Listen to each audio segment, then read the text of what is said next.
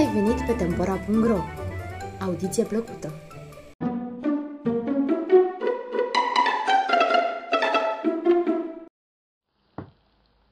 Pățaniile lui Giufa Poveste italiană Din timpuri străvechi îndepărtate, se spune că a fost odată ca niciodată o mamă care avea un fiu cu numele de Giufa.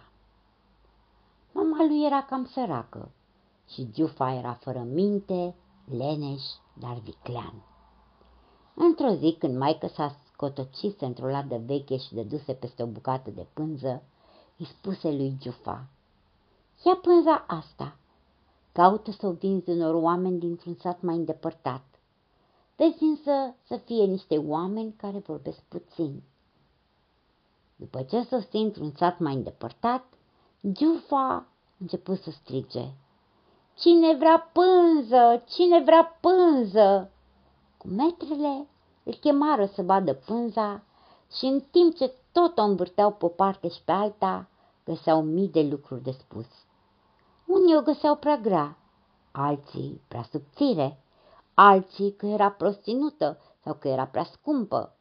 Giufa, care se gândea la vorbele mamei lui, vinde pânza unor oameni care vorbesc puțin, auzindu-le că pălăvrăgeau atâta cu metrile acelea, le smulse pânza din mână și plecă în căutarea altor cumpărături.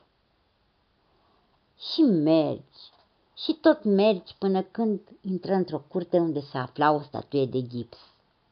Giufa se adresă de parcă ar fi fost o persoană vie.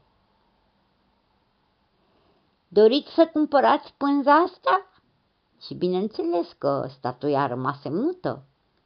Aha, dumneata nu vorbești? spuse Giufa. Atunci dumitale pot să-ți vând pânza. Și își lăsă pânza lângă statuie. Văzând că ea nu se mișca, continuă. Mâine voi veni să-mi iau banii. Și plecă înapoi. Ajuns acasă, maică sa îl întrebă ce făcuse cu pânza. I-am vândut-o unei doamne frumoase, care, după cum mi-ai spus dumneata, nu vorbea. Și banii? Și banii mi va da mâine. A doua zi Giufa se întoarse la statuie, care era, bineînțeles, în același loc dar pânza nicăieri. Pânza dispăruse. Giufa, gândindu-se că statuia își dusese pânza acasă, început să spună, Dumneata să-mi dai banii! Și statuia firește că rămânea mută. Vreau banii mei, repetă în schimb Giufa, strigând din ce în ce mai tare. Dar statuia continua să tacă. În cele din urmă, Giufa, pierzându-și răbdarea, început să strige. Nu vrei să-mi dai banii? Ți-arăt eu dumitale atunci cine sunt eu. Și luând o lopată uitată în curte de un țăran, început să lobească orbește biata statuie, încât nici nu mai e nevoie să spun o făcun mii de bucățele. Dar cu fi copății, când capul și brațele statuii căzură pe jos frânte, o lovitură de lopată izbi statuia chiar în burtă. Din gipsul spart a apărut deodată ulcică plină cu monede de aur. Iute giufa le luă, le puse în buzunar și se întoarse acasă. Iată banii, îi spuse mai căsi. Nu voia să mi dea, dar am umorât-o cu o lopată și mi-am luat banii care mi se cuveneau.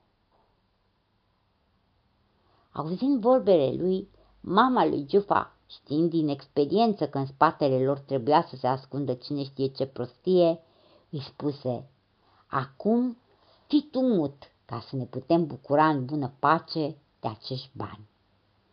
Mai trecură câteva zile. Într-o dimineață, în timp ce mama lui era plecată, Giufa se duse la câmp să culeagă mălură. Se întoarse în sat noaptea târziu. În timp ce mergea, pe cer apăruse luna dar cum cerul era foarte înnorat, luna acum se vedea, acum nu se mai vedea. Când apărea, Iufa spunea, apare, apare, și când se ascundea, se lasă, se lasă.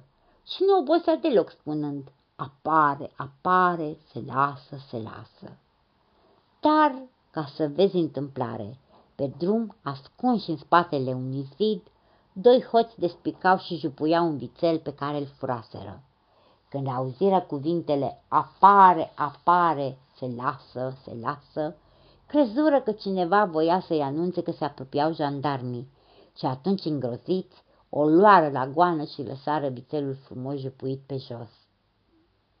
Ciufa, auzind zgomotul pașilor lor, se uită după zid și văzu bunătate de vițel în voia primului venit. Sări zidul, luă cuțitul și începu să taie din carne și tăie cât să umple un sac și să umble încovoiat sub greutatea lui. Ajuns acasă, îi spuse mamei, Mamă, deschide!" strigă el. De ce te-ai întors acasă atât de târziu?" Și Giufa. Am venit noaptea pentru că ți-am adus carne. Mâine mă duc să o vând, fiindcă am nevoie de bani." Și mai sa, Ei bine, mâine te vei duce la oraș și vei vinde carnea. A doua zi de dimineață, Giufa se duse să vândă carnea. Se întoarse seara și mai sa îl întrebă. Ai vândut carnea? Da, le-am dat-o pe credit muștelor. Și când vei primi banii? Când îi vor avea. Dar trecu o zi, trecură două, după 8 zile muștele încă nu adunaseră banii. Obosit să le mai aștepte, Giufa se duse la judecător. Domnule judecător, vreau să mi se facă dreptate. Am luat pe credit carne muștelor și încă nu au venit să mi plătească. Judecătorul, care știa cât de prost putea fi Giufa, îi spuse, Iată sentința, unde vezi o muscă, omoară Dar cu totul întâmplător, chiar în clipa aceea o muscă se așeză pe capul judecătorului. Giufa ridică iute ciomagul și haști, o lovitură de ar fi doborât și un bou, nu o muscă. Dar musca era pe capul judecătorului și capul judecătorului la lovitura aceea se deschisese într-o rană adâncă, dar ciufa striga cât putea. Sentința executată, sentința executată. În legătură cu judecătorii, iată o altă istorioară. Într-o zi, în timp ce încă dormea, Giufa auzi cântând un flaut. Se trezi și o întrebă pe maică sa. Cine e cel ce cântă și mă trezește din somn? Este cântărețul dimineții. E o plictiseală nemaipomenită. Asta înseamnă că nu o să mă mai lasă să dorm, spuse Giufa. Și îngrijorat să nu strice somnul, se ridică și cu un ciomac gros alergă să-l omoare pe bietul nenorocit. Dar acela, înspăimântat, o lu la goană și se duse atât de departe de nimeni nu mai văzut niciodată în sat. Fiii cântărețului, care îl văzuseră pe Giufa alergând cu ciomagul acela gros în mână după tatăl lor, se gândiră că Giufa chiar îl urmăruse și atunci se duseră să-l părască judecătorului, care dădu imediat ordin ca Giufa să fie arestat. Mama lui însă, știind că aveau să sosească jandarmii și temându-se că fiul ei chiar îl omorâse pe cântărețul dimineții, se gândi să înșele pe toți. Luă un țap, îl înjunghie și îl aruncă în adâncul fântânii aflate în fața casei. Veniră judecătorul, jandarmii și rudele mortului, iar judecătorul îi spuse lui Giufa. Unde ai dus mortul?" Giufa, gândindu-se că judecătorul voia să vorbească despre țap, L-am aruncat în puț, îi răspunse. Din ordinul judecătorului, fiii cântărețului dimineții legară pe Giufa cu o sfoară și dură drumul până în adâncul fântânii. În besna aceea, întinzând mâinile ca să caute trupul țapului, îi auzi pe fiii cântărețului dimineții, strigându-i judecătorului. Giufa l-a omorât pe tatăl nostru, el l-a ucis, trebuie pedepsit. Și atunci se gândi să-și bată joc de ei și chiar de judecător. Și într-adevăr, în timp ce atingea diferitele părți ale trupului de țap, striga în fundul fântânii. Tatăl vostru avea lână? Tatăl nostru nu avea lână. Acesta de aici, zicea Iargiufa, are lână, nu-i tatăl vostru. Tatăl vostru avea coadă?